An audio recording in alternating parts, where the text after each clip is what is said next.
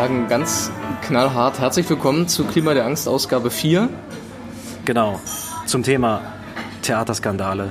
Das war höchste Zeit, dass wir darüber auch endlich mal ausführlich reden. Richtig. Und wir, das sind wieder einmal Janis Elvira und Falk Größler. Und wir haben uns diesmal wieder in einer Theaterkantine eingefunden, wie wir das immer tun. Und diesmal termingerecht ähm, im Haus der Berliner Festspiele. zum Theatertreffen, am Rande des Theatertreffens, am äußersten Rand. Im Hintergrund läuft gerade auch noch die letzte Vorstellung, Das nämlich große Heft. von Ulrich Rasche inszeniert. Und äh, parallel sozusagen dazu haben wir uns hier in der Kantine unten im Keller zusammengefunden, um über Skandale zu sprechen. Wobei man darüber streiten könnte, ob Ulrich Rasche wirklich ein Skandalregisseur ist, falls es sowas noch gibt. Dazu kommen wir gleich. Aber man hört sicherlich im Hintergrund vielleicht ein bisschen was von der besonderen Ästhetik bei Ulrich Rasche. Männer, die schreien. Insofern ist es eigentlich genau Passend. das Passende, Ja. weil Wir schreien selten. Äh, ich würde dazu jetzt mal direkt uns einschenken, weil wir haben uns natürlich wieder einen Wein Ja, zugelegt. ein Rotwein, Äh, wie immer. Wir, wir haben Franco gefragt, den, Ja. den, den Chef. legendären Kantinenchef im Haus der Berliner Festspiele. Und er hat uns eine Flasche Merlot rausgesucht. Ja, Aus dem allerdings 2018. Wie ist der Name, Janis? Italia. Und das ist doch die große weite Welt. Lato Mare. Jetzt weiß ich nicht, ob Lato Mare ein Winzer ist. Ich fürchte, es ist nicht der Winzer, der da drauf Ich steht. würde eher vermuten, dass es so in die Richtung des Weins geht, den wir in der Volksbühne hatten. Aber Ja. lass mal probieren. Hier steht Imbottigliato, Andreas Oster Weinkellerei, Kochem. Also ein- also ein echter Italiener. Also eindeutig ein echter Italiener. Ich freue mich drauf. 12 Volumenprozent und sage zum Wohl. Zum Wohl. Zwölf ist ja eigentlich auch nicht so viel. Nee. Wobei man sagen muss, jetzt am Ende des Theatertreffens vielleicht nicht so schlecht. Ja, 12 ist dann bekömmlich. Das, Das ist, geht Das dann. ist der gute Ausklang, richtig. Und ich muss sagen, der ist äh, besser, als ich jetzt gedacht hatte. Ja. Er ist halt, wir, hatten, wir haben jetzt schon oft Merlot getrunken. Auch schein- Erst einmal. Einmal in der Volksbühne. In der Volksbühne war es Ja. auch Merlot. Ja. Und da hatten wir, da hatten wir herausgefunden, das ist äh, ein Rotwein, der nach Rotwein schmeckt. Richtig, und das kann man hier eigentlich einfach auch wieder sagen. Direkt wieder sagen. Ich finde, er ist ein bisschen herber als der erste. Ja. Und entsprechend dann schon auch so ein bisschen herausfordernder. Er schmeckt mir besser als in der Volksbühne, muss ich Würde sagen. ich, würde ich auch sagen. Er hat Ja. auch, aber auch eine bessere Temperatur. ja, ja, er ist nicht ganz so warm. Kein Glühwein. Ich glaube, ich nehme sogar einen leichten Hauch von Lakritz wahr. Ach was? Ja. Ach, jetzt, jetzt, jetzt, jetzt kommen wir, in Ausgabe So 4 geht es jetzt in darüber, der dass vierten, wir auch der vierten die Folge müssen wir anfangen, dass wir uns ein Ja? bisschen mit den Nuancen auch des Weins beschäftigen. Lakritz, naja, Lakritz. Eine leichte. Lakritznote, Ja. äh, Bleistift und nasse Steine. Du brauchst so einen Kasten zu Hause, kann man diese ganzen Sachen erschnüffeln. Mhm. Den bräuchte man auch fürs Theater, wo man, wo man Handschriften erschnüffeln kann. Ich frage mich, wenn das jetzt ein italienischer, also sich italienisch gebender Wein ist, der aber von einem deutschen Winzer, heißt das dann, dass im Prinzip der Wein Theater spielt? Es ist ja nur echt, wenn man lügt.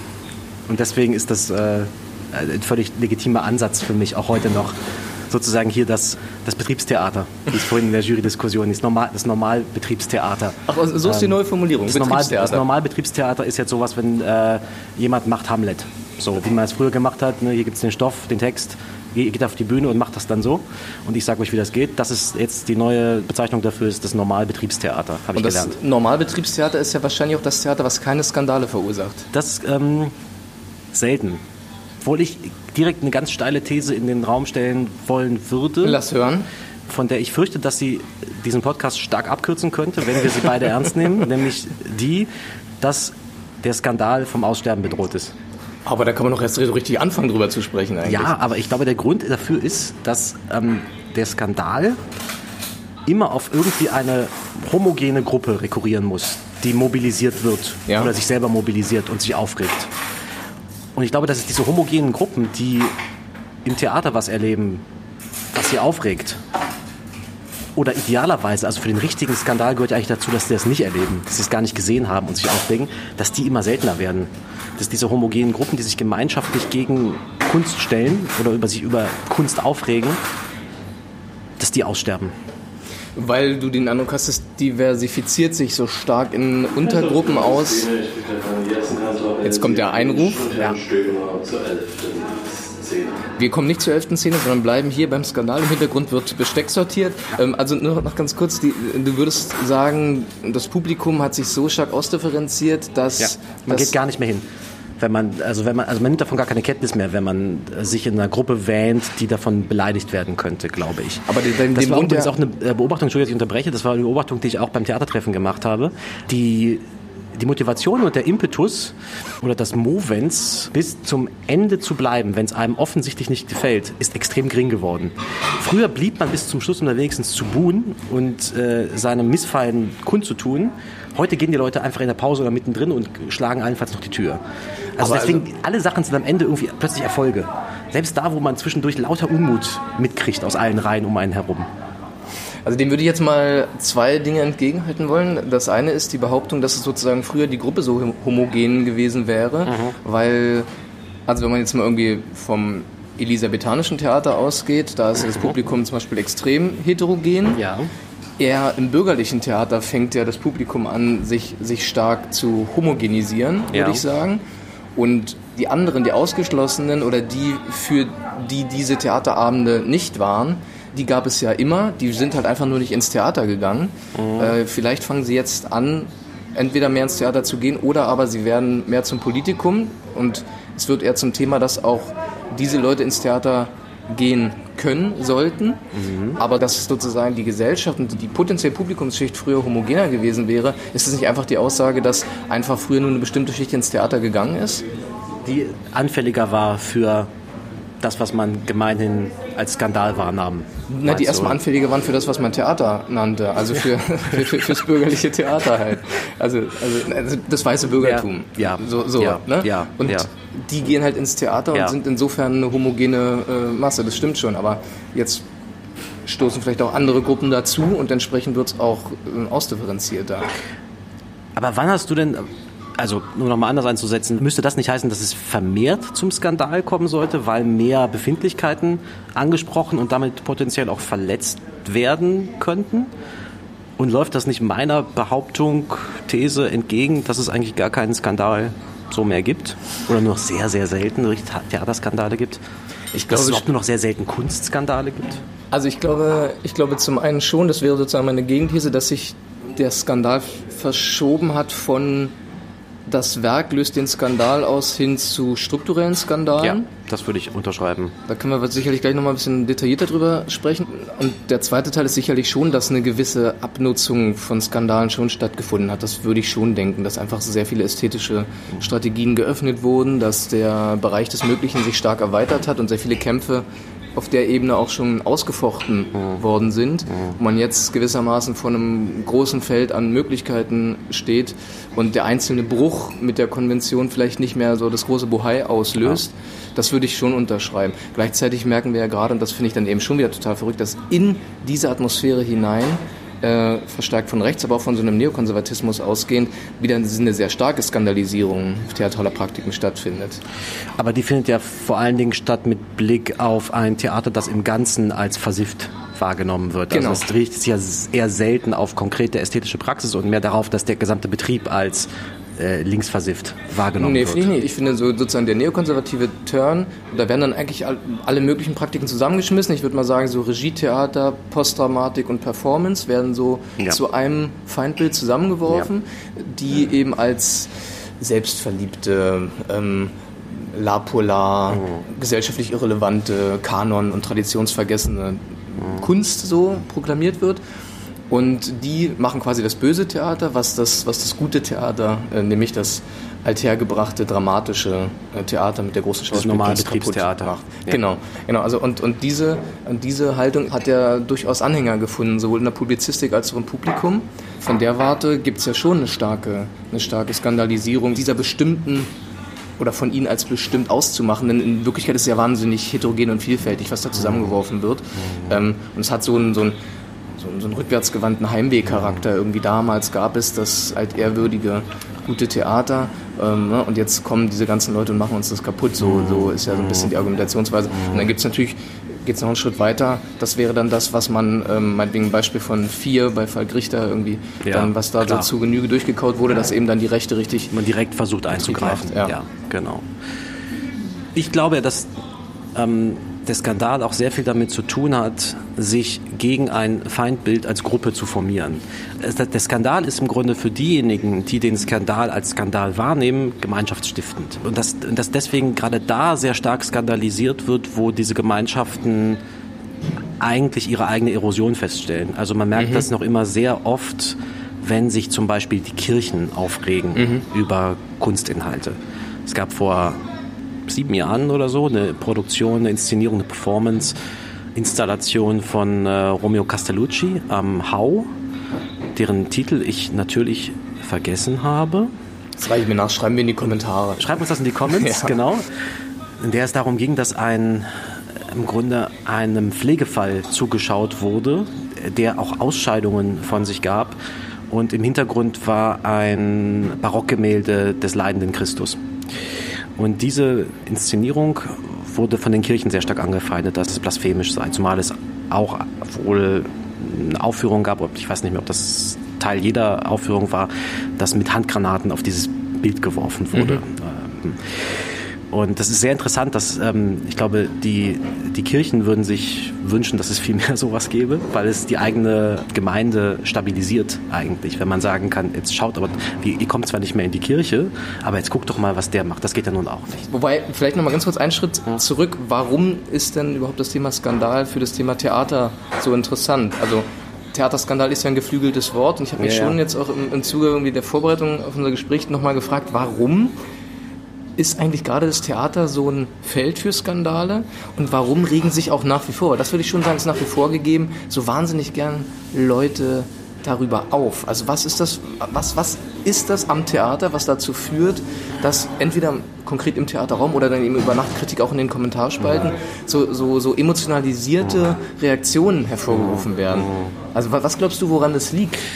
Also ich glaube, es hat das sage ich gefühlt in jeder einzelnen Folge unseres Podcasts, äh, natürlich zu tun mit der dem Theater in Zeiten der Aufklärung angedichteten Stellung in der Gesellschaft, dass es äh, im Sinne eines teleologischen Geschichts- und Gesellschaftsbildes dazu beiträgt, die Gesellschaft irgendwie besser zu machen. So, äh, das ist, glaube ich, eine sehr deutsche Wahrnehmung von Theater natürlich. Aber ich glaube, dass das bis heute in gewisser Weise in verschiedenen Formen nachblüht mhm. oder nachglüht. Und ich glaube, dass der Skandal deshalb im Theater so eine Eigengesetzlichkeit und so eine Virulenz hat, weil man eben das Theater traditionell sehr ernst nimmt. Ernster, als es seinen Status aktuell in der Gesellschaft vielleicht verdient. Hätte. Man nimmt es ernst als was sozusagen? Als so eine Stätte als für diese Ausbildung von für Bürgerschaft? Die für die Ausbildung, Ausdifferenzierung, ähm, Bildung von Bürgerlichkeit, mhm. ja. Mhm. von guter Staatsbürgerlichkeit. Und entsprechend würdest du sagen, ist das dann besonders anfällig für starke Reaktionen, weil es so ja. aufgeladen ist von, ja. äh, von einem Anspruch. Und natürlich, der, was immer dazu kommt und was das Theater natürlich unterscheidet, in Deutschland äh, und deutschsprachigen Raum, äh, zum Beispiel vom Film, die öffentliche Förderung. Mhm. Ich glaube, das sind, Steuergel ja, sind ja. Äh, Steuergelder, öffentliche Gelder, die ins, in die Theater fließen, mit denen dann dieser riesen Mumpitz gemacht wird. Und damit zusammenhängt, würde ich auch sagen, wäre auch so ein Erklärungsversuch, den ich anbringen würde, dass da so ein Besitzverhältnis fast ausagiert Klar. wird. Also dass die Zuschauer, Zuschauerinnen ähm, ein Stück weit auch der Meinung sind, ihnen gehöre das Theater, es ist unser Theater, ja. Äh, wir, wir finanzieren das auch ja. und entsprechend erlauben wir euch auch dort auf der Bühne äh, zu agieren und wenn ihr dann nicht so agiert, wie, äh, wie wir das für richtig halten, ja. wird sozusagen die Absprache, dass wir jetzt mal ruhig sind, weil ihr machen dürft, aufgekündigt. Weil im Grunde kommt da schon noch so ein Machtverhältnis mit zum Tragen, dass das Publikum eigentlich die Bühne besitzt und demnach auch ein Stück weit die Kunst, die darauf gezeigt wird und dass nur das äh, soweit anerkannt werden darf, solange es eben da reinpasst. Also wäre eine Frage, ob das, äh, ich meine, das sind natürlich so ein bisschen Wühlen in, in Mentalitäten, aber, aber ich frage mich, woher kommt dieses Echauffieren? Ne? Ja. Ich meine, ich glaube, was auch dazu kommt, ist, dass es einfach eine Versammlungssituation ist. Leute treffen sich. Es ist live. Es sind echte Menschen, die da komische Dinge tun. Die 11. Szene hat begonnen, ich darf Herrn Krösel Die 11. Szene hat begonnen, Gelegenheit für uns einen Schluck Wein zu nehmen. Wohl. Herr Krösel soll, glaube ich, kommen, also wir werden nicht aufgerufen.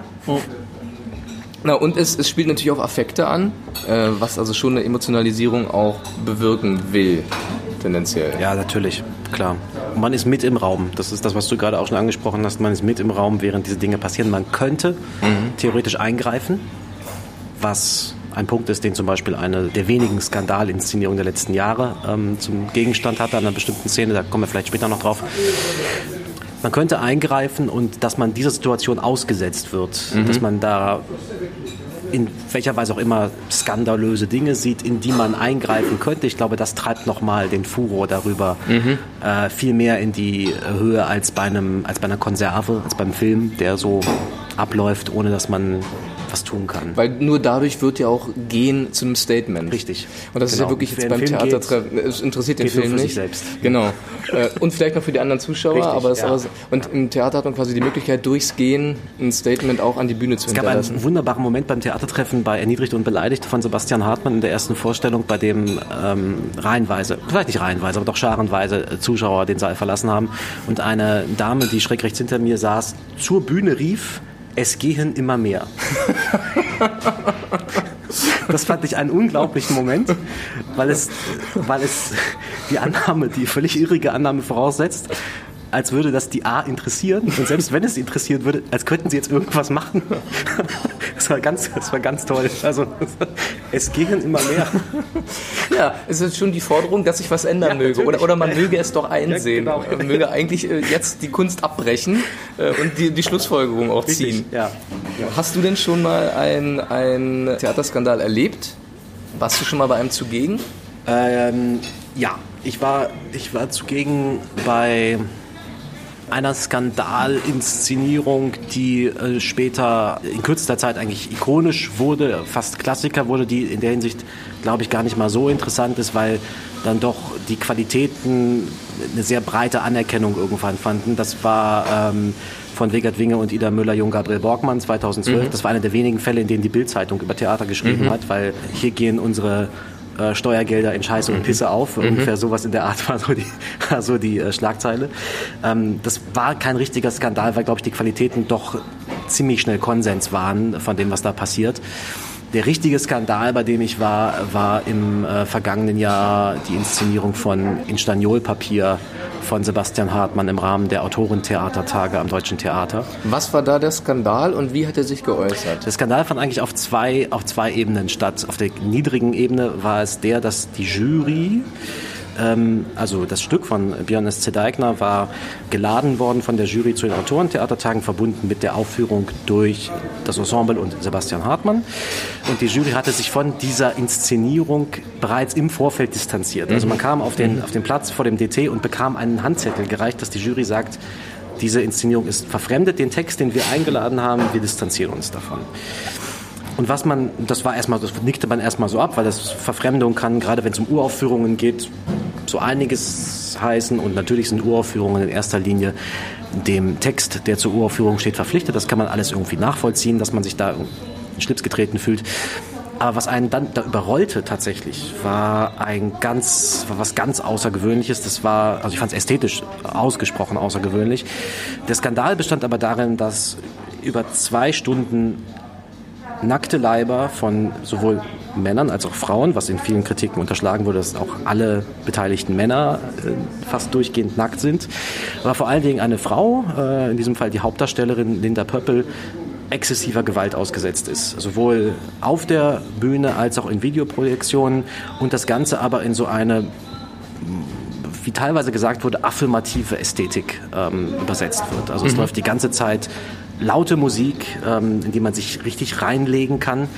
Es gibt eine, eine sehr, sehr attraktive Beleuchtung. Also es ist wahnsinnig aufwendig und eindrücklich in Szene gesetzt äh, mit so einem Würfel, so einer Art ja, fast Folterkammer, die in der Mitte der Bühne steht und die sich dreht, mehreren Videowänden. Äh, es ist, eine, es ist ein Hybrid eigentlich aus Film und Theater.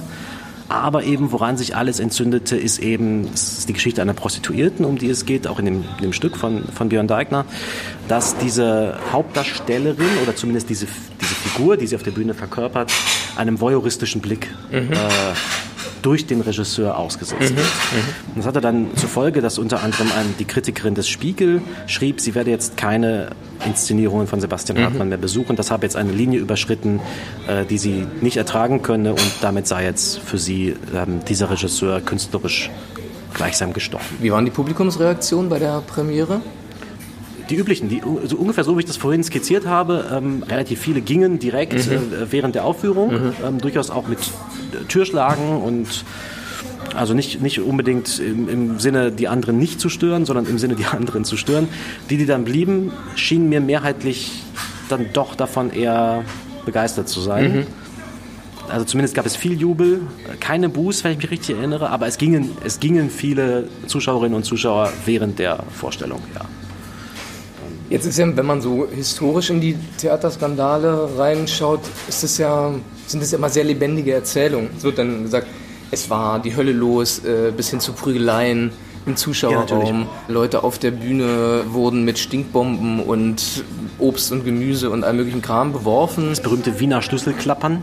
Ich weiß nicht, Stimmt. ob du das kennst, das ist, das ist dieses, äh, früher hat man, gab es ja in Wien so alte große Türschlüssel, also so riesige Schlüsselbunde und mit denen wurde dann geklappert in Aufführungen. Und war sehr gezischt. laut und gezischt, das Zischen ist auch berühmt und äh, eine der schönsten Sachen, die ich im Vorfeld gelesen habe, ist überliefert aus der Uraufführung von Gerhard Hauptmann äh, vor Sonnenaufgang. Sonnenaufgang bei der es offenbar eine Geburtsszene gibt, bei der dann im Publikum ein Berliner Arzt saß, der in dieser Szene aufstand und seine mitgebrachte Geburtshelferzange über dem Kopf schwang und rief, er könne das jetzt zu Ende bringen. Ja. Unglaublich, großartig. Das ist, das ist der, der Stoff, aus dem Skandale sind. So, und jetzt, so, und da würde ich jetzt gerade anhaken, weil du sagst ja auch, es gibt im Grunde keine richtigen Skandale mehr. Jetzt Ja. hast du quasi einen Ja. geschildert aus dem letzten Jahr. Ja. Aber es geht so, es stimmt schon im Vergleich jetzt mit den Erzählungen von früher, stinkt Es es so ein bisschen ab. Ähm, Prügeleien sind selten geworden. selten geworden. Äh, frage ich mich einerseits, hat sich das tatsächlich sozusagen normalisiert, weil das Theater auch nicht mehr diese Bedeutung hat oder weil es nicht mehr in der Weise so jetzt die Leute so hart echauffiert wie früher? Oder sind eben auch diese Erzählungen ein ganz wichtiger Bestandteil von Skandalen, dass man im Prinzip vor allem die Skandale im Rückblick so konstruiert, dass man so lebendige Erzählungen Ja, ja. davon entwirft. Ja, ja. Und man ja, also ich will nicht in Abrede stellen, dass das wirklich irgendwie heiß herging, aber mir kommt es dann teilweise eben auch so vor, dass es so vor allem um Mythen geht eigentlich, so. Mythenbildung und dass eigentlich so das Reden von Skandalen so, so ein bisschen was hat wie äh, das Reden von Heimat, Mhm. also dass man immer dann darüber spricht, wenn sie weg sind. So. Ja. Das Interessante ist auch, dass die Skandale in, in der Rückschau, und das würde in die Richtung dessen gehen, was du mit Mythenbildung beschreibst, sie haften sich selten an Inszenierungen, die nicht, oder an Kunstproduktionen, äh, die nicht kanonisch geworden sind dann später. Also es, geht- es geht selten, wenn du zurückschaust, es sind selten Sachen, von denen man sagt, die sind irgendwie vergessen worden oder spielen heute längst keine Rolle mehr. Also es sind meistens Sachen, die irgendwie aus guten Gründen später berühmt geworden sind und ähm, äh, kanonisch geworden sind deswegen glaube ich, dass, diese, dass dieses, das mit der Mythenbildung, dass man das gerne so lebendig halten äh, möchte, dass das irgendwie was Besonderes war, was damals stattgefunden hat und dass es vielleicht, wie man ja so ge- gerne sagt, an seiner Zeit voraus war. Genau, ja, stimmt, weil- weil dass der das, Skandal- glaube ich, dazu beiträgt, diese, dieses, diesen Mythos aufrechtzuerhalten auch. Das, Weil der Theaterskandal, der in die Geschichte eingeht, zumindest ist schon immer auch der, der was Neues in der Theatergeschichte einführt. Ne? Eine neue Genau. Ästhetik oder eine Weiterentwicklung, der irgendeinen Riss setzt oder eben eine Unterbrechung des Gewohnten. Das ist ja schon wichtig sozusagen dafür, dass irgendwelche Erwartungen überschritten oder unterlaufen oder eben zurückgewiesen werden. Und ich frage mich eben, ob man nicht vielleicht in 50 Jahren auch noch über die großen Theaterskandale der 2010er Jahre sprechen wird. Vielleicht, aber sie kommen nicht mehr mit den Begleiterscheinungen, die, es, die sie vor 100 Jahren hatten. Also es ist ja interessant, darüber nachzudenken, warum die Leute sich damals so aufgeführt haben im Theater. also, dass es wirklich zu, zu Keilereien kam und dass damit Sachen geworfen wurde. Und, ähm, warum machen die das heute nicht mehr? Ich glaube, es ist natürlich ein zivilisatorischer Fortschritt, dass das, dass das nicht mehr passiert. Aber da, da würde ich, da würd ich hart reingrätschen. Ich Ja. sehe, ne, also wirklich, also ich gehe, ich gehe da so lang mit, sage ich mal, bis 2015. Mhm. Und aber was jetzt gerade von rechter Seite Okay. passiert, Ja. das ist ja eben total von so einem zurück zu einer Skandalisierung von Kunst gehen. Und zwar auch mit, mit ziemlich harten Mitteln. Es kommt quasi noch der, der, der virtuelle Raum dazu. Also die Erzählung, die jetzt von Falk Richter wirklich Land auf Land ab weitergetragen wird, wie das im Prinzip dieser Vier-Inszenierung 2015 weiterging, als dann eben eine konzertierte Aktion von rechts kam auf allen Kanälen, äh, online. Die Übergriffe der identitären Bewegung und so, Genau. der sogenannten. Genau. Ja, Äh, das sind ähm, wichtige Sachen bei Jelinek in, in Wien und so. Bemühen von Rechtsmitteln. Also Richtig, es wird, ja. es wird geklagt. Ja. Äh, Und ich habe, ich, das habe ich mir aufgeschrieben, in Dresden hängen jetzt gerade Plakate für den Landtagswahlkampf kein Cent für politisch motivierte Kunst. Ja, das habe ich, gelesen, das ich gesehen, ja, die Plakate von der AfD. Ja. Und das finde ich, das finde ich, also das ist natürlich in sich wirklich so unendlich dämlich, weil natürlich klar ist, dass, dass es eine politisch nicht motivierte Kunst sowieso nicht gibt und dass die AfD, wenn sie die Kunst kriegen würde, die sie wollen, dass nichts anderes wäre als reine politische Motiviertheit. Also, äh, Ja. Aber ähm, sozusagen, das ist jetzt so eine Sprachregelung, von der ich mir eigentlich auch nicht hätte träumen lassen, dass darauf irgendjemand reinfällt. Vielleicht ist es auch nicht so, vielleicht springen die Leute auch darauf nicht an, auf diesen Quatsch. Aber es ist wieder möglich, solche Argumente zu fahren. Ne? Ja. Und, äh, und deswegen würde ich, würde ich eben sagen, diese Abkühlung und dieses, es ist im Prinzip alles nicht mehr so wild, hätte ich so bis 2014, 15 hätte ich das auch so geteilt. Und jetzt finde ich aber, findet wieder in anderen Ländern natürlich noch, noch stärker, also wo richtig Kunst verboten wird, findet eigentlich wieder so eine sehr starke Skandalisierung, und zwar mit ganz alten Mitteln statt, die auch letzten Endes ja bis hin zum Aufruf zu Gewalt letzten Endes äh, reicht. Ja, ja, natürlich. Aber es ist eine andere Art Aber von es ist eine andere Art Skandalisierung. von Skandalisierung, weil es. Also man könnte ja vielleicht, äh, wenn man jetzt ganz steil schießen wollen würde, dann könnte man ja vielleicht sagen, dann übernehmen die Rechten jetzt so die Rolle, die ähm, die Kirchen im 18. Jahrhundert oder 19. Jahrhundert vielleicht auch noch ein, ein Stück weit hatten, so im, im Blick auf die Kunst, dass man, dass man der Kunst generell mit großer Skepsis gegenübersteht und generell die Kirchen standen der Kunst nicht, nicht generell mit großer Skepsis gegenüber, aber einer bestimmten Art von Kunst, von der sie annahmen, die hätten das Zeug, die Gesellschaft zu unterminieren, die natürlich zu dem Zeitpunkt sehr stark von der Kirche beeinflusst war. Jetzt könnte man natürlich überlegen, warum haben die Rechten überhaupt so viel Interesse am Theater? Das ist, die, haben ja, die gehen ja zum Beispiel selten gegen den Film oder so, der ja natürlich sicherlich in vielem genauso linksgrün versifft ist. Naja, das ist, das, ist, das ist der Klassiker. Das ist sozusagen, was du vorhin auch schon angesprochen hast. Das Theater bietet halt relativ viel Angriffsfläche. Es ist Ja. öffentlich subventioniert. Das heißt, es, es sind dann, man kann immer wieder dieses Argument äh, bringen, was ja von der AfD bis zu Mario Barth reicht. Hier werden unsere Steuergelder verschwendet.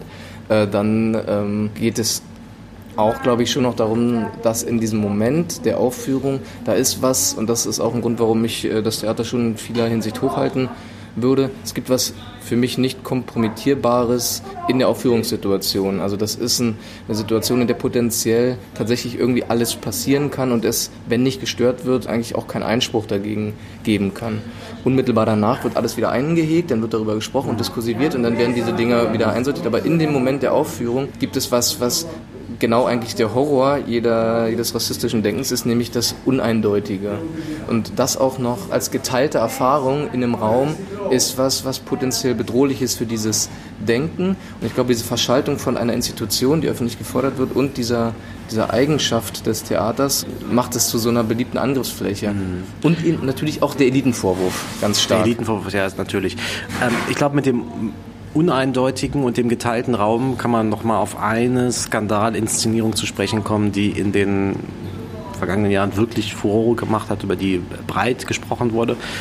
Und das ist die Produktion Balkan macht frei von Oliver Frilic.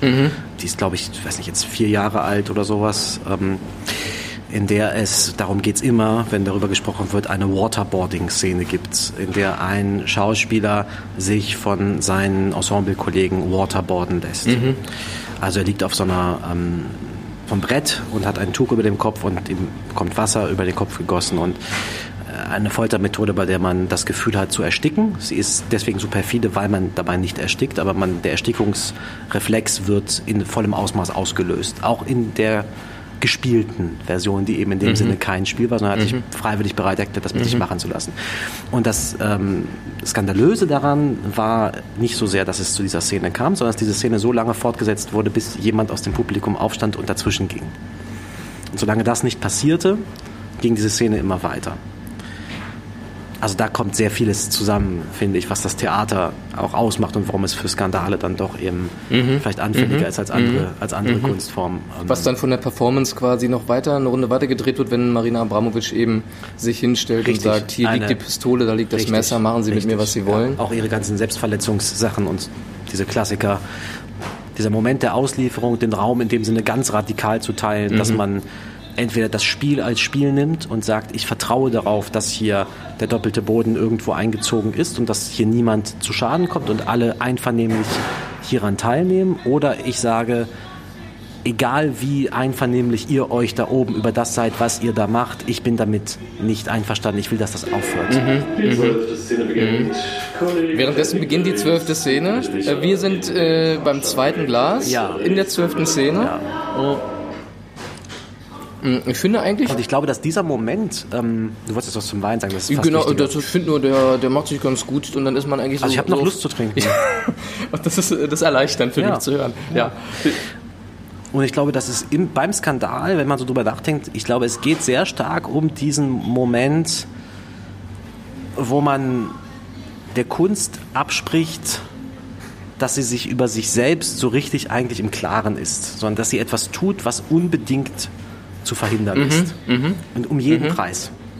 Egal, egal wie, wie einverstanden die da oben mit sich selber alle sind, wir müssen das jetzt verhindern. Das geht so nicht. Das, das, was davon zurückspiegelt auf uns und auf alle um uns herum, das muss aufhören. Ja, das ist interessant, weil es sind dann eben oft moralische Argumente, Genau. die da zur Rate Ja, gezogen ja. werden, dass man irgendwie sagt, das, was da jetzt gerade passiert, äh, verunstaltet uns, zeigt uns falsch, zeigt uns das Leben falsch, Ja. verdirbt uns. Also es wird, wird dem Theater auch so eine merkwürdige Macht zugesprochen, dass sozusagen das Zeigen von Praktiken, die der gesellschaftlichen Normen nicht entsprechen, ähm, sozusagen zu einer Verrohung oder zu einem Verderben des Publikums führen würde.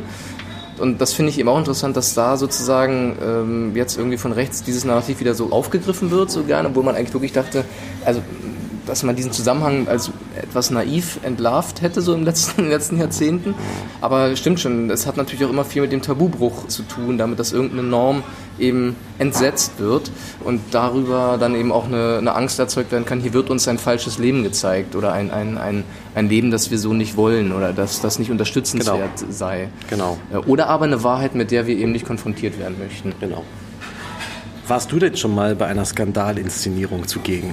Ich habe mich das nämlich auch im Vorfeld gefragt und ich würde sagen, eigentlich nicht. Also ich kann mich nicht so richtig erinnern. Ich kann mich tatsächlich an so lokale Gegebenheiten erinnern. Also das Theater, an dem ich äh, Theater sozialisiert wurde und auch Theater gespielt habe, die haben dann eben auch selber ihre Stücke geschrieben und da gab es dann teilweise so Aufführungen, die dann eben auch durch, ja, durch die Klassiker auf der Bühne wird unaniert und man ist Ah, ja. nackt und solche Sachen, äh, die dann eben da schon zu Kontroversen geführt haben. Ich war mal selber äh, an einer Produktion beteiligt, äh, die abgebrochen wurde äh, von, von, von den Veranstaltern, aber auch im ländlichen Raum. Das war eine sehr interessante Erfahrung. Aber so jetzt die großen Theaterskandal-Erlebnisse würde ich auch sagen, ich würde nicht sagen, dass die Zeit vorbei ist, aber das funktioniert irgendwie gerade anders. Und wenn man jetzt irgendwie von der Gegenwart ausgeht, würde ich wirklich sagen, die großen Skandale bewegen sich gerade eher auf der strukturellen Ja. Ebene. Also eben solche Fragen wie, wie funktionieren eigentlich die Theater? Nach, wie gerecht oder ungerecht sind sie aufgestellt? Ne? Hinsichtlich der Bezahlung. Wen bildet das Ensemble ab? Genau. In einer, in einer Metropole wie Berlin kann man da ein rein weißes, biodeutsches Ensemble oder einem großen Stadttheater installieren. Also der Skandal verschiebt sich gewissermaßen auf das Theater selbst. Also der Theaterskandal ist, wie das Theater funktioniert. Richtig, richtig. Und äh, dem, dem wird jetzt eine andere Aufmerksamkeit geschenkt. Ist ja auch höchste Zeit. Aber es lässt eben schon ein bisschen die Frage offen, wo ist sozusagen der Skandal in der Kunst selbst? Oder aber ähm, ist das auch eine, eine überholte Auffassung, dass das Theater Skandale zu produzieren hätte? Ich habe äh, am Wochenende habe ich ein Stück gesehen äh, äh, über Heiner Müller und da der zitiert Brecht mit einem wahrscheinlich ausgedachten Zitat. Äh, ist wirklich interessant. Also er erzählt irgendwie das in einem Interview mit Alexander Kluge, dass er von einem Kumpel, der mal bei Brecht äh, gesessen hätte, gehört hätte, dass Brecht Folgendes gesagt hätte. So und da hat er äh, gesagt auf die Frage, warum er ein eigenes Theater will. Ich brauche ein eigenes Theater zur wissenschaftlichen Erzeugung von Skandalen. Das ist ja. Die 13. Szene hat begonnen. Ich bitte Chor B zur 14. Szene und Chor A zur 15. Szene. Was sagst du ad hoc zu diesem Zitat? zur wissenschaftlichen Erzeugung von Skandalen. Das ist sehr interessant, weil es natürlich erstmal, also erstmal denke ich daran, dass es voraussetzt, dass sich der Skandal bauen lässt. Also man kann ihn äh, unter experimentellen Bedingungen wie im Labor herbeiführen. Das meint er wahrscheinlich mit wissenschaftlicher Erzeugung. Also es ist wie im, äh, im Reagenzglas, Ja. kann man den Skandal sich zusammenkochen. Und wenn man ihn hat, dann kann man damit was machen. Dann kann man damit auch was beweisen. Und man kann ihn äh, rausschicken. Und mit ihm auf die Lastwagen steigen, mit denen, mit denen man durch die Stadt fährt. Oder aber eben, man ist dann eben eine traurige Pflicht, ihn immer wieder neu erzeugen zu müssen, Das weil das. Theater so extrem zeitgebunden ist und das, was im, weiß ich nicht, 1962 oder sagen wir mal 1968 in Münchner Kammerspielen dann noch den Skandal auslöst, irgendwie zehn Jahre später äh, alle drüber lachen würden oder sagen, ja, haben wir verstanden. Ähm, und dass man im Prinzip immer in der Pflicht ist, als Theaterschaffender oder Theaterschaffende diese Erzeugung von Skandalen neu bewerkstelligen zu müssen. Damit man relevant im Gespräch bleibt. Das wäre natürlich die Marktförmigkeit in des Skandals. Ja, gut, Brecht Ähm, wusste was von Marktförmigkeit. wie ist das Zitat? Als die kommunistische Partei noch von der Revolution geredet hat, hatte ich mein Geld schon in der Schweiz. Das kannte ich noch nicht, aber das ist wunderbar. Das ist ganz toll. Aber wenn wir an dieser, an dieser Kante mal kurz bleiben, weil das finde ich schon sehr interessant, sozusagen der Skandal als ein emanzipatorisches Moment versus der Skandal als Verkaufsmerkmal. Und wenn wir dann jetzt mal auf die Inszenierung hier beim, beim Theatertreffen irgendwie nochmal schauen, ähm, auf die Frage, wie präsent war da der Skandal? Würde das der im Raum stehenden These, dass die Skandale eigentlich nicht mehr so groß sind, eigentlich entsprechen, dass man sagen würde, die- sind da eigentlich gar nicht so, so krass? Ich glaube, dass es hier in den vergangenen Jahren äh, mehrere handfeste Skandale gegeben hat. In der etwa, inzwischen etwas älteren Vergangenheit natürlich. Man muss das kaum extra anführen. Die großen Blackfacing-Debatten gingen zu erheblichen Teilen mit vom Theatertreffen aus. Zum Beispiel ähm, ich fand jetzt zum Beispiel diesen Jahrgang relativ skandalarm. Also es ist interessant, dass man äh, das, das skandalöseste, was man sehen konnte, ist eine sehr äh, free-jazzige Arbeit von Sebastian Hartmann aus, aus Dresden über Dostojewskis Erniedrigte und Beleidigte, wo es äh, teilweise als äh, nicht skandalös, aber als anstößig wahrgenommen wurde, welches Frauenbild dort reproduziert wird. Und ähm, Und aber auch, das fand ich interessant bei der Produktion, das war ein zweigleisiges Skandalpotenzial da. Das eine war der Umgang mit den Frauen, aber das andere war die Entsetzung einer stringenten Narration durch diese Ja. Improvisationsmodule. Ja. Deswegen, man wusste auch teilweise nicht so richtig, warum die Leute gehen. Ja. Sie, konnten, sie hatten zwei Gründe. Der eine war, ähm, man kann es nicht mehr ertragen, die da die ganze Zeit Frauen durch die Gegend geworfen werden. Und der andere ist... Ähm, kann äh, sie ertragen, dass man überhaupt nicht versteht, um was es Genau, geht. genau, genau.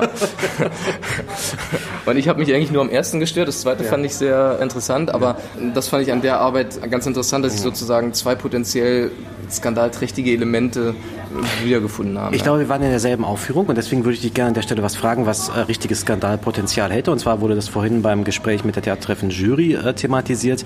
Äh, und zwar hat äh, jemand aus dem Publikum gefragt, wie es denn sein kann, dass eine Inszenierung eingeladen werde, in der Blackfacing vorkommt. Und dann habe ich erstmal überlegt, ich wusste, Ah, ja, ich wusste ja. unmittelbar, Mhm. worauf er anspielt.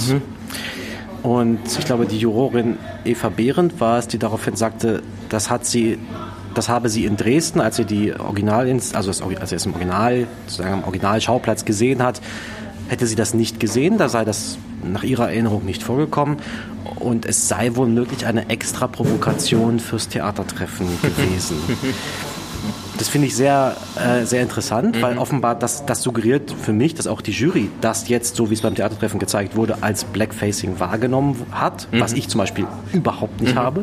Für mich stand das im Kontext mit sowas wie Teeren und Federn, weil das, es geht darum, dass ähm, es tritt in dieser Inszenierung die Poetik, die verfleischlichte Poetikvorlesung von Wolfram Lotz aus Hamburg auf ähm, sprudelt so über die Bühne, wird irgendwann eingefangen, in einen Sack gepackt und später auch in einem ja, Krankenhausbett mit schwarzer Farbe bestrichen und dann von der Bühne entfernt.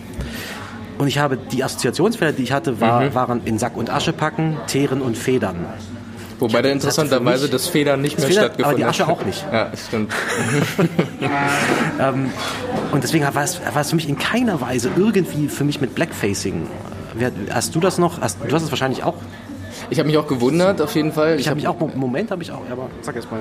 Nee, ähm, es ist, glaube ich, ja so eine Situation, die ja ein bisschen auch die ganze Ambivalenz dieser Thematik nochmal noch mal irgendwie so zum Tragen bringt, weil ähm, ich kann mir vorstellen, dass es auch als eine Art von provokativem Akt noch reingeschoben wird, weiß ich nicht, aber, aber also auf jeden Fall muss man wissen, oder, oder was heißt, muss man wissen, aber ich halte es nicht für fraglich, dass den Leuten da nicht klar ist, wenn wir jetzt jemanden hier dann schwarz anmalen, mhm. äh, dann hat das auch, dann hat das diesen Bedeutungshorizont und äh, schreibt sich auch in diese Debatte mit ein in irgendeiner Weise. Okay, ja. Äh, gleichzeitig ist dann eben auch die Frage, ob das dazu führen muss, dass man zu diesem Mittel dann nicht greift. Und wenn es diese Offenheit des Raumes geht, es um Teeren oder Federn. Ich habe es dann nicht in dem Moment als problematisch wahrgenommen, weil ich, weil ich den Kontext zu People of Color in dem Augenblick nicht, nicht, nicht, ja. nicht, nicht, ja. gemacht habe. Also ich wüsste nicht, wo, wo der herkäme. Andererseits habe ich mich auch gefragt, was die was die Geste soll.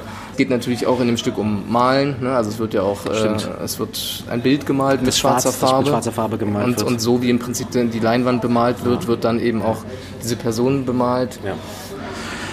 Ja, genau. aber, aber du hast ja angesetzt, da, dass das Theatertreffen einige Skandale sozusagen hinter sich gebracht mhm. hat in den letzten Jahren und die jetzt aber eher zurückhaltender damit umging, wobei es gab ja schon es gibt ja dann schon zum Beispiel strukturell auch ein sehr starkes Eingehen auf, auf bestimmte Skandalisierungen. Zum Beispiel in der Entscheidung zu sagen, nächstes Jahr und das übernächste Jahr wird eine, eine härtere Setzung vorgenommen. Es werden 50 Prozent, wenigstens 50 Prozent der Inszenierung sollen von Frauen inszeniert ja. werden. Es gibt die Burning Issues Konferenz, die, ähm, die darauf auch nochmal Bezug nimmt, auf, auf die Frage nach, nach Geschlechtergerechtigkeit im Theater. Es gibt eine eingeladene, aber nicht gezeigte Inszenierung. Wie in jedem Jahr. Genau. Äh, die so Generator für bestimmte skandalartige Auseinandersetzungen gewesen ist. Mir fiel auf, dass ich finde, wenn man jetzt mal alle, Inszenierungen durchgeht, zumindest alle, die ich so gesehen habe, dass alle so ein bisschen schon eben so ein skandalöses Element haben. Bei Dionysos Stadt meinetwegen die Länge, bei Oratorium diese Neu Neufassung von dem Publikum als nicht nur eine Einheit, die sich was anschaut, sondern die sich selber auch verhalten muss und sogar bekennen ja. muss ja. zu bestimmten Gruppen. Bei Girl from the Fog Machine Factory die Konzentration auf diese Sinnlichkeit, ähm, beim großen Heft eben immer die Frage, inwiefern das was mit dieser Nazi-Ästhetik zu tun hat. Also es gibt so, ne, so kann man so ein bisschen durchdeklinieren. Bei Unendlicher Spaß das Cripping Up. Genau. Also alle diese Abende haben so ein Element, aber es wird dann doch nicht so stark, dass es sozusagen der, der, krasse Skandal ist. Es explodiert ist. nicht. Nein, genau. es explodiert nicht. Nein. Es bleibt doch auf eine Weise freundlich ja. in, der, in der Nutzung der skandalösen Elemente, würde ja. ich mal. Äh, ja. Das ist interessant, weil es, es ist so ein ich würde nicht sagen schleichendes, weil schleichendes irgendwie äh, suggeriert, es ginge irgendwie darum, da was einzuschummeln äh, oder einzu, ähm, äh, einzuschmuggeln. Zu ja. schmuggeln. Ja. ja. das ist das Wort. Der Wein hat jetzt schon. Er wirkt. Es kommt noch was übrig. Und es ist auch kommt noch was also übrig. Also wir haben gar nicht mehr so viel Zeit. Nein, wir haben nicht mehr so viel Zeit und es ist auch gleich äh, kommt auch das Ensemble äh, hier reingestimmt und und spricht dann hier laut im Chor weiter. Spricht hier laut im Chor weiter. Ich glaube, es sind so ganz zarte Skandälchen, die so mitschwimmen und die aber irgendwie so eine Diskussion am Leben erhalten, tatsächlich. Ohne dass es, dass es implodiert, ohne dass es irgendwie unerträglich wird. Mhm. Es spielt so ein bisschen, ich würde das der Jury nicht unterstellen wollen, dass sie das darauf angelegt hätten. Das führt, glaube ich, zu weit. Aber genau wie du sagst, es sind überall Elemente, fast überall Elemente drin, die wenn man sie noch größer machen würde oder mhm. ins Zentrum stellen mhm. würde, das Zeug dazu hätten, dass da was Skandalöses draus werden könnte. Aber so wie es jetzt ist und in diesen Inszenierungen verhandelt wird oder mitgebracht wird, ist es sowas, was eher so im Hinterkopf. Äh, Der erste Teil geht langsam zu Ende. Ich bitte den Bühnenmeister aus Berlin für den eisernen Vorhang. Was mehr so im Hinterkopf rumort, mhm. aber nicht irgendwie die Schädel weggesprengt. Ich frage mich auch, ob das wäre jetzt so eine, so eine Arbeitsthese, ob man so eine Verschiebung des Skandalbegriffs zum Begriff der Debatte vielleicht da wahrnehmen kann. Ich habe auch das Gefühl, der Begriff wird häufiger verwendet. Also wenn Brecht angeblich gesagt haben soll, die Aufgabe des eigenen Theaters wäre, ein wissenschaftliches Labor zur Erzeugung von Skandalen äh, zu machen, dann würde man heute, glaube ich, vielleicht eher sagen, es ist ein Labor zur wissenschaftlichen Erzeugung von Debatten also gesellschaftliche Debatten anzustoßen, weiter zu ja. befeuern und ja. das dem auch eine größere Konstruktivität vielleicht bei, äh, beigemessen wird. Und das ist so ein bisschen die Idee, äh, wir machen irgendwie den großen Aufriss, indem wir skandalisieren. Sanfte Reibung. Ja, ja. Gerade so noch in den Rändern dessen, was man, was kommensurabel ist. Dass man schon noch im Bereich der der Freundlichkeit verbleibt, aber es braucht natürlich einen Reiz, äh, der rechtfertigt, dass das Ding irgendwie nicht einfach so vorbeirauscht. Dass es nicht, dass es nicht halt jetzt, äh, um einen bösen Entertainment-Begriff zu verwenden, nicht pures Entertainment oder pures Handwerk wird. Ähm, Ich habe mich noch gefragt im Zuge dessen, ob, wenn man davon ausgehen will, dass bestimmte Theaterskandale gerade eher weniger stattfinden als früher, ob das auch daran liegt, dass die Produktion von Skandalen zum einen aus den Gründen, die wir schon genannt haben, auch schwieriger geworden ist, aber auch vielleicht, weil es tatsächlich auch in dieser Kombination von der Hierarchiegläubigkeit des Theatersystems und dem Neoliberalismus eben tatsächlich zu einer großen angstbesetzten, ähm, zum angstbesetzten Agieren in diesen Häusern kommt. Also Leute, die Angst haben, dass ihre Verträge nicht verlängert werden, dass sie danach keine neue Anstellung finden, dadurch, dass die Mittel reduziert werden, auch sozusagen die prekären Verhältnisse ähm, offenbar werden. Auch, auch Intendanten, Intendantinnen, die, bei denen es auch ständig irgendwie darum geht, ob sie den Exodus ihres Theaters noch abwenden können äh, oder aber eben sonst nicht verlängert werden. Aber ich glaube schon, natürlich in so einer Drucksituation gedeiht natürlich auch weniger Mut.